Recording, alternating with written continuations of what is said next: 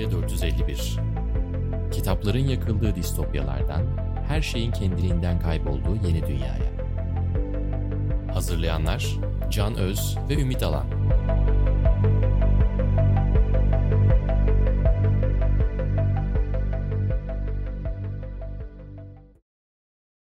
Merhaba, Yeni Medya 451'in seçim günü ve sonrası bölümüne hoş geldiniz. Bugün Ümit'le Türkiye'nin 14 Mayıs'ta yapacağı pazar günü, seçim günü, sosyal medyada nelerle karşılaşabiliriz? Nelerden kaçınmamız gerekir?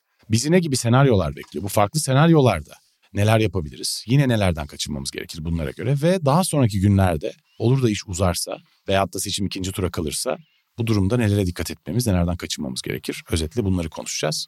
Evet. Ümit programa girmeden önce sen geçen hafta çektiğimiz bölümde burnunu kırdın. Ve kırık Evet. burunla karı aramızdasın bugün. Evet. Podcast Ee, geçmiş olsun. dünyasında, Bu, bu fedakarlıklarımla podcast dünyasında bir yere evet gerçekten. podcast ve videokes kırık burunla hala konuşabiliyorum. Ama bundan muhtemelen bundan sonraki bölümde e, burnum bir operasyondan geçmiş olacak. Evet. Belki de şu andaki bene benzemeyeceğim. Evet senin Evet. bu yapmayı düşündüğün aslında estetik operasyonu burun kırılma bahanesiyle insanları yutturmuş oluyoruz böylece. Evet ama burnum gerçekten kırıldı. Sen gördün. Seni şahit göstermeyi düşünüyorum. Bu Tamam. böyle böyle bir şey olursa. ben e, bu ben seninle estetik dalga geçme fırsatı varsa çıkarsa- çok görünmez bir adamım. yok. Peki şimdi bu bugünkü bölüm birazcık daha senin anlatın üzerinden ilerleyecek. Zira sen zaten yıllardır çok üzerine yazdığın, çizdiğin bir konu bu. Yani Evet. hem sosyal medyadaki dezenformasyon süreçleri, bunlardan nasıl kaçınılacağı, hem de özellikle seçim günlerinde Türkiye ve dünyada yaşananlar, burada nelere dikkat edilmesi gerektiği senin çok yazdığın şeyler. Dolayısıyla ben bugün burada bir şey anlatsam zaten senden okuduklarımı Evet. anlatacağım. O yüzden bugün birazcık ben soracağım, sen cevaplayacaksın istiyorsan. Başlayalım. Başlayalım. Seçim günü bizi bekleyen senaryolar neler? Birçok senaryo var. Şimdi sandıklar kapanacak. Sandıklar kapandıktan sonra çok erken saatlerde bir tarafın kazandığına ilişkin açıklamalar yapılabilir. İktidar tarafının yani Türkiye örneğinden giderse Cumhur İttifakı'nın kazandığıyla ilgili bir açıklama olabilir. Böyle bir durumda bunu nasıl Çok erken diyorsun. Yani çok, çok erken hemen mesela kapanır kapanmaz ilk sandıklar Hı açılmaya başladığında. Hı hı. Çünkü bu örneği e, Bu yayın yasakları daha bitmeden yani diyorsun Evet. özellikle. e, öyle bir söylenti yayılabilir sosyal medyadan. Yani bu bir ihtimal tabii öyle olacak diye demiyorum. Hı hı. E, çünkü Amerika Birleşik Devletleri'nin 2020 seçimini izlediğimizde orada da aynı kutuplaşma ortamında girilmiş bir seçim. Donald Trump'ın henüz sandıklar kapanır kapanmaz ben galip geldim artık bundan sonrası başka bir sonuç çıkarsa bu hileli sonuçtur diye Hı. iddia yaptığı bir süreci hatırlıyorum. Yani dünyadaki tecrübelerden yola çıkarsak Trump e, kazanmadığı bir seçimi çok erken bir anda kendini galip ilan etmişti. Ondan sonra da her sonuca karşı bu sonuç hilelidir. Bu seçim üzerinde oyunlar oynanıyor.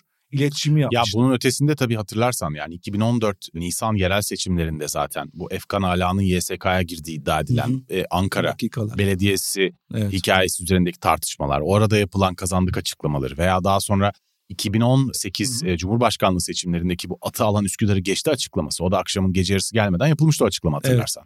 Veya hatta 2019 yerel seçimlerinde hatta bu gönül belediyeciliği Hı kazandı. Yani bugün biz iktidarın seçimin gerçek sonucu ne olursa olsun acele telaş kazandık açıklaması yapma eğilimi olduğunu biliyoruz. Dolayısıyla bu seçimleri bunu beklemeliyiz. Sen diyorsun ki daha öncekilerden çok daha erken olabilir bu sefer bu. Evet bu olabilir. Bu böyle bir senaryoda sakin kalmak, işte hem sakin kalmak hem umut- umutsuzluğa kapılmamak hem özellikle sandık görevlilerinin oradan uzaklaşmamasını sağlayacak iletişimi yapmak, kendi içerisinde koordine olmak çok önemli hakikat için.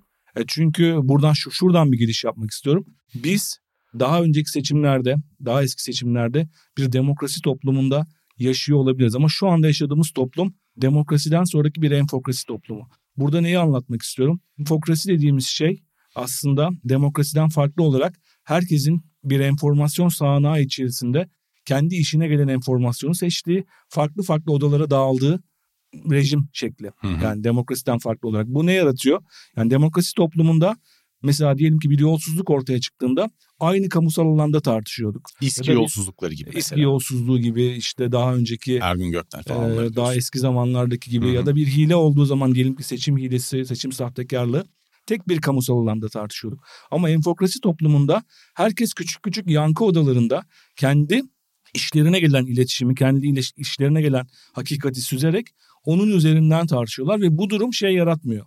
Amerika'daki Pentagon Papers'tan bu tarafa doğru getirirsek yani ne oluyordu? Bir dosya ortaya çıktığında bir utanma duygusu oluyordu karşı bir tarafta ve bu utanma duygusu istifalara ya da hesap verme durumuna götürüyordu siyasetçiyi ya da siyasi kampları. Hı. Ama şu anda bu toplumda artık öyle bir şey kalmadı. Hı. Çünkü kendi kitlesine e, özellikle Trump'ın 2020'de yaptığı gibi kendi kitlesine bu seçimin hileli olduğunu anlatıp inandıracak bir gücü var. Yani Tek dolayısıyla burada şunu diyebiliyor diyoruz özetle. Yani böyle bir açıklama yapılması halinde bu yalan bile olsa büyük Evet. kitleleri buna inandıracak bir enstrüman var elimizde. Yani. Türkiye Herkesin elinde elinde var, var. Herkesin elinde var.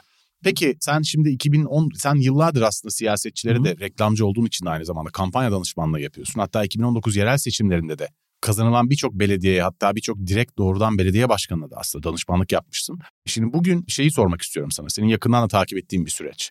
Seçmenler seçim günü diyelim ki erkenden bir açıklama yaptı iktidar. Saat işte Evet. sandıklar kapandı, yarım saat geçti, kazandık diye hazırlık yaptılar.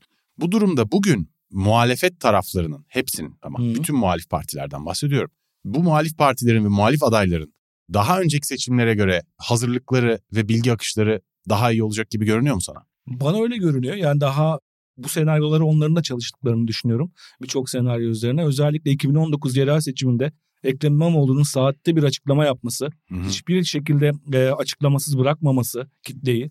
Yani sürekli bilgilendirme vardı. Burada da o bilgilendirmelere bakmamız lazım aslında. Yani asıl muhatabından, işte Kılıçdaroğlu başkan adayı ondan ya da onun temsilcilerinden ya da parti temsilcilerinden gelecek açıklamalara odaklanıp onları beklemek gerekiyor. Tek bir yerden gelen iletişimle hemen paniğe kapılıp başka bir yere gitmemek gerekiyor.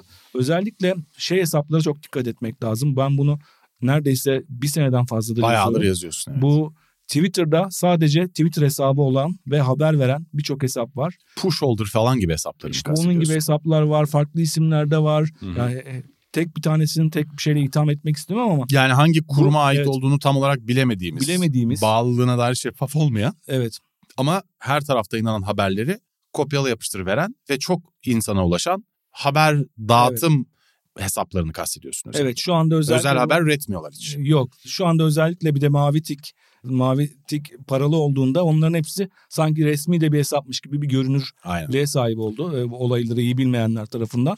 Onlara çok dikkat etmek gerekiyor. Çünkü bazı hesaplar vardır ki geride kalan 364 günde tek bir günde yalan söylemek için, tek bir günde büyük bir manipülasyon yapmak için o takipçiyi toplamış olabilirler. Yani bunlar bir operasyon aygıtı olabilir. Yani Olmayabilir ama. olmayabilir. Olabilir. Ama dikkatli olmak lazım. Neden neden olabilir? Çünkü bir basın kuruluşu dediğiniz zaman diyelim ki ben benim yazdığım Bir Gün Gazetesi'ni aldım.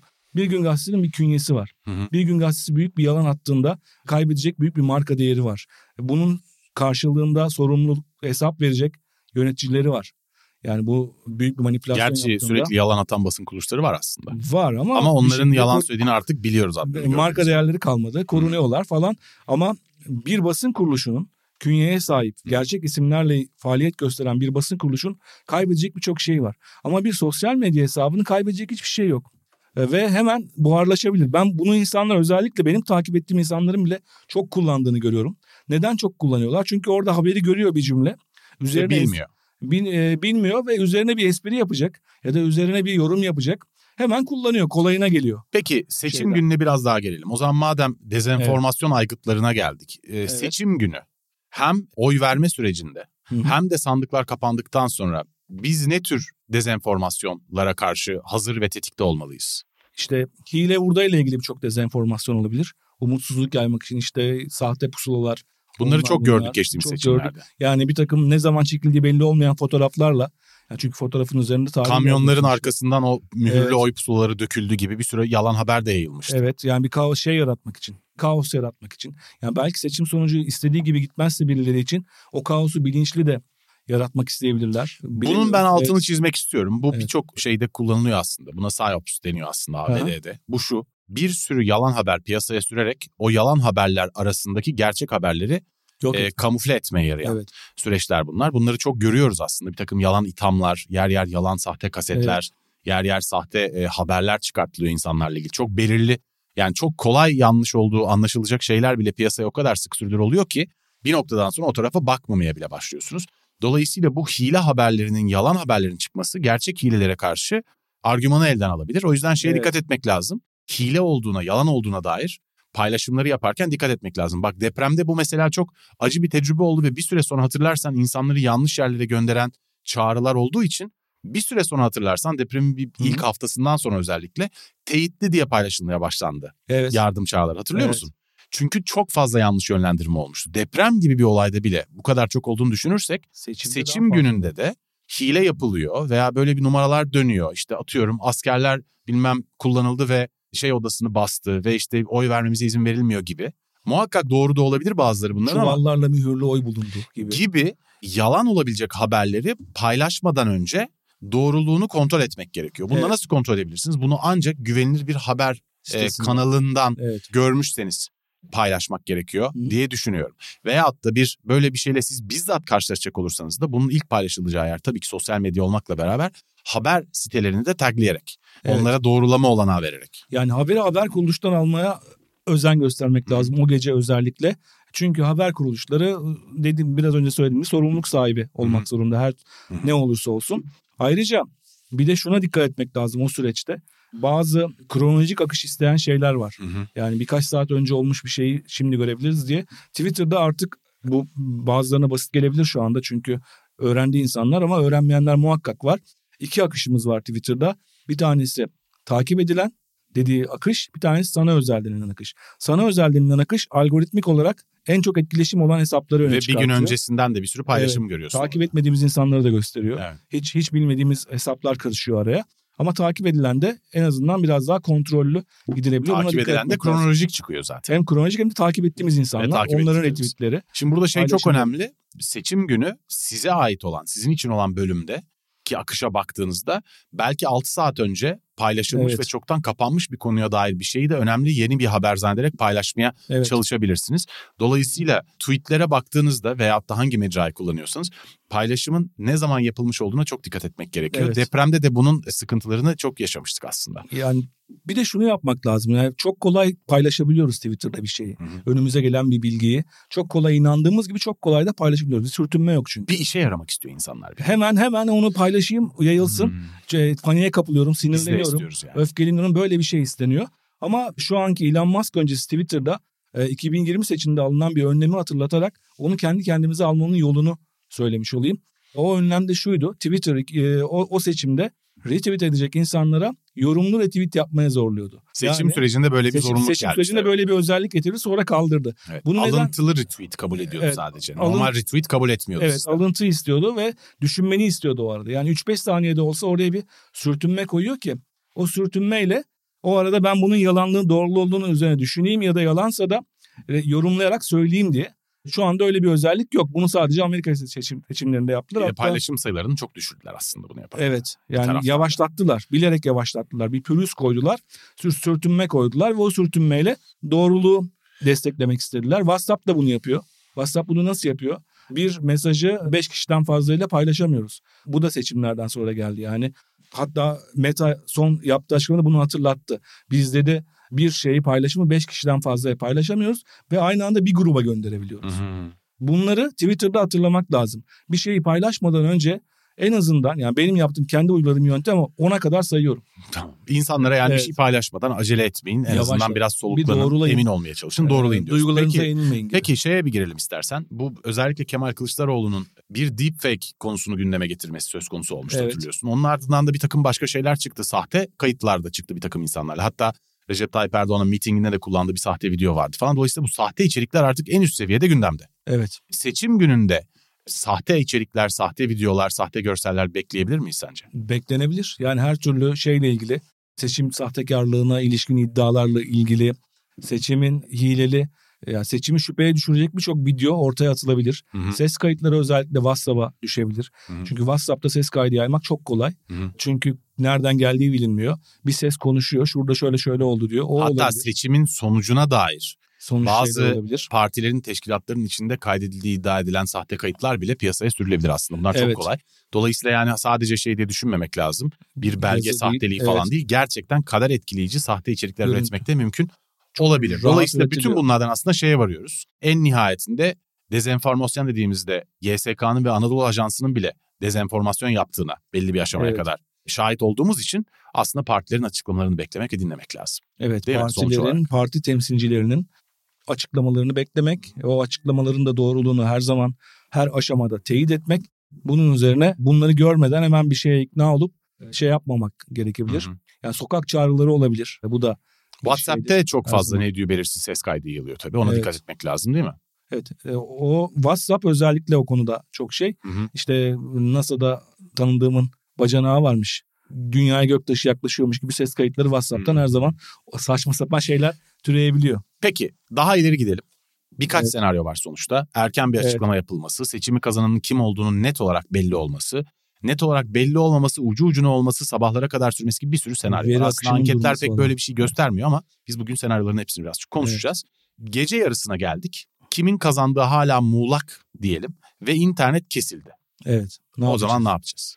İnternet kesildi. Çok en zor senaryolardan biri. Bilim kurgu filmi gibi. Çünkü internetin kesilmesi herkesin elini kolunu bağlayan bir şey. Bankalardan aviasyona kadar her şeyi. O konuda özellikle radyolara başvurmayı öğrenmek lazım. Radyoların şeyden önce, seçimden önce insanların radyo kanallarına özellikle partilerin bir şey hazırlık yapması gerekir. Yani en bir radyodan başka bir şey kalmıyor radyo dalgalarından başka. Televizyon, bazı şey televizyon kanallarına, güvendiğiniz televizyon kanallarına yönelmek bir şey olabilir ama onlar da internetten ama bir şekilde En azından bizden telefonla bir takım yerlerden daha hızlı alabilirler. daha hızlı ulaşacaklardır. Ama internetin kesilmesi, yavaşlatılması ihtimali her zaman var. Sosyal medyaya çok güvenmemek lazım. İn- sosyal medyanın ve internetin yavaşlatılması senaryosu o kadar korkutucu değil sanıyorum. VPN ile hallediliyor ya da bir VPN 'le şeyler bazen o onları zaten kullanmasını artık birçok kişi öğrenmiş Hı hı. durumda. Ya VPN'le bilgiye ulaşanlar WhatsApp'tan ve Facebook'tan o bilgileri de yayıyorlar. Burada bilgi ulaşıyor ve yayılıyor ve dolaşıma her türlü giriyor. Evet. Yavaşlamış bir internette. Bunu yine depremde çok net olarak gördük. Evet. Ancak bu durumda yine başta söylediğimiz konu devreye giriyor. Böyle bir ortamda deze- dezenformasyon çok daha tehlikeli. Çünkü çok daha dar kanalları tıkaması söz konusu olabilir Evet. dezenformasyon. Yani SMS yolu kullanılabilir ama o zaman da SMS'ler bu toplu SMS'lerin ya bazen başkalarının kılığına girerek toplu SMS atılması Aynen. ihtimali var. Aynen. Bunları da yani o SMS'in kimden geldiğini de iyi sorgulamak lazım. Yani bir SMS gelir bir partinin ismi yazıyordur ama o partiyle ilgisi yoktur. Hı hı. Toplu SMS atmak çünkü bazen çok kolay olabiliyor o programlarla. İnternetin olmadığı ortamda SMS daha kullanılabilir bir iletişim yolu. Onlara dikkat etmek lazım. Hı hı. SMS'ler her zaman şüpheli, sorgulanabilir durumlar. Bu da bir dikkat edilmesi gereken Peki başka bir- şeyin üzerine birazcık daha konuşalım mı? Yine sayım aşamasındayız. Parti temsilcileri açıklamalar yapıyorlar. Kimisi biz kazandık diyor, kimisi biz kazandık diyor. Nihayetinde Evet. mutabakat yok ve gerilimli bir şekilde sayım devam ediyor. Bir resmiyete varmamış. İşte Evet. atıyorum 2019'da olduğu gibi Anadolu Ajansı veri akışını kesmiş. Tekrar, Belki tekrar YSK söylüyorum. işte İçişleri Bakanlığı'nın adamlarından aldığı bilgilerle çelişkili bilgiler olduğu için YSK'nın veri akışı durduğunu her şey olabilir. Hı hı. Bunların olmayacağını kimse iddia edemez daha önce yaşananlara bakılırsa. Böyle bir gerilimli senaryo var diyelim Evet. ve internet yavaşlatıldı.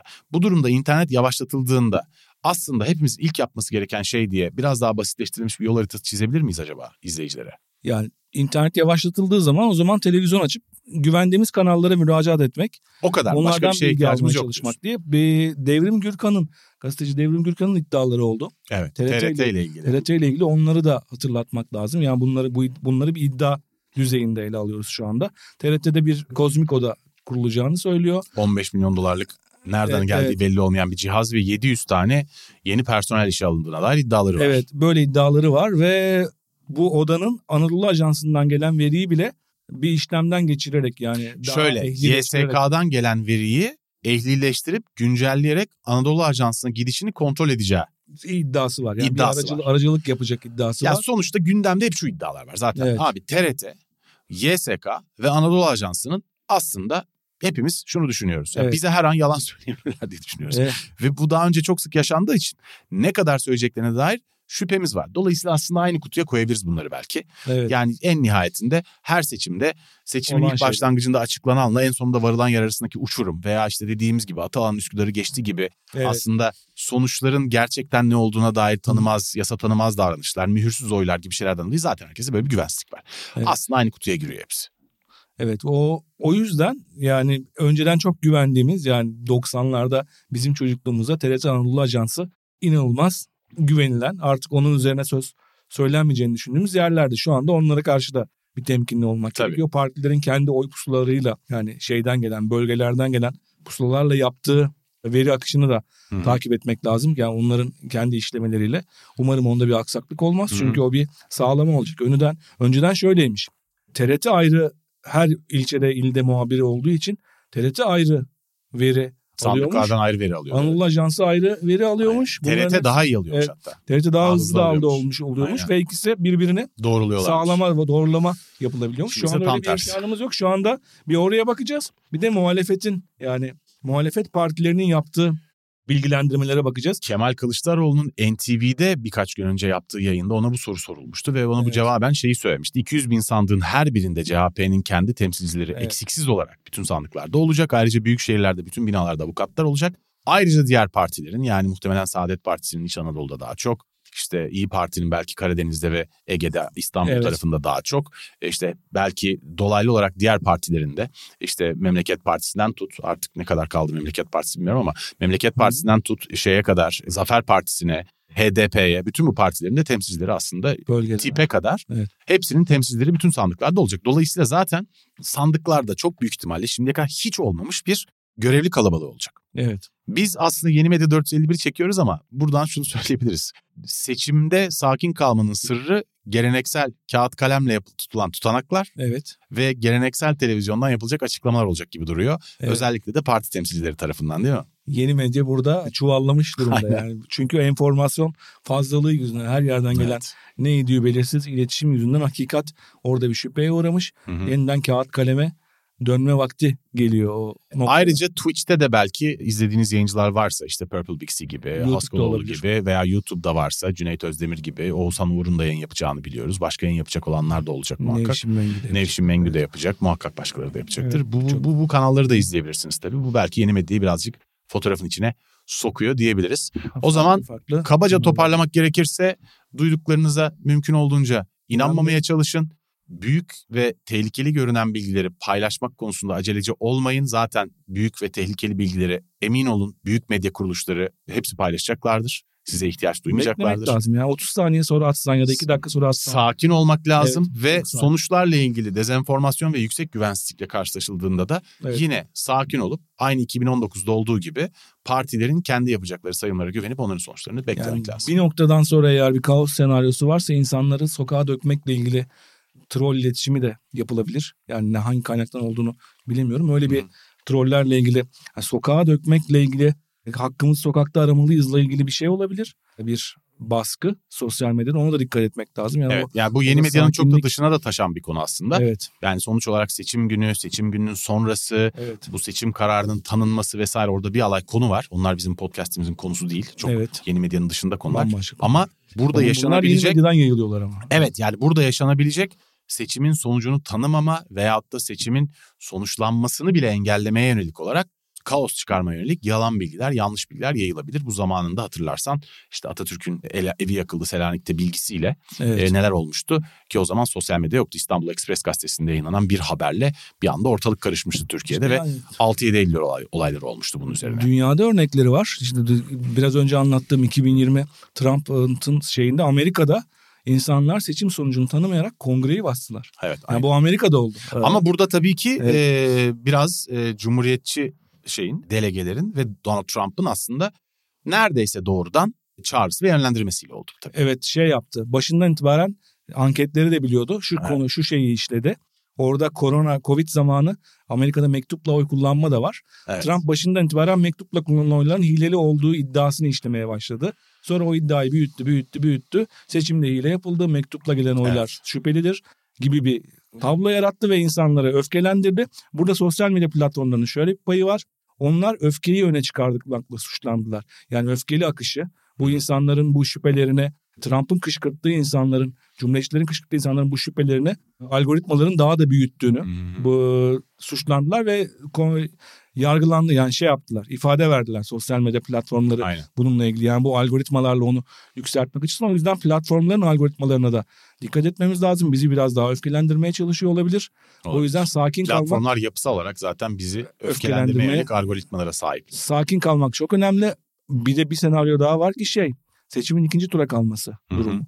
O zaman zaten tekrar çekeriz. 15 günlük bir süreç olacak. O 15 günlük süreçteki dezenformasyon şüphesi yani dezenformasyon ihtimali daha da artacak. Bambaşka bir ortam oluşacak. O zaman da bu doğrulama bilinci, doğrulama platformlarını kullanma bilinci, her duyduğumuza inanmama bilinci, haberi haber kuruluşundan alma bilincin çok daha oturmuş olması Ve lazım. parti yetkililerinin muhakkak yine ne söyleyeceğine Açıklanması. bakmak. Bu arada Evet. son olarak bir şey daha söyleyeyim. Biraz önceki konuştuğumuz konuya istinaden.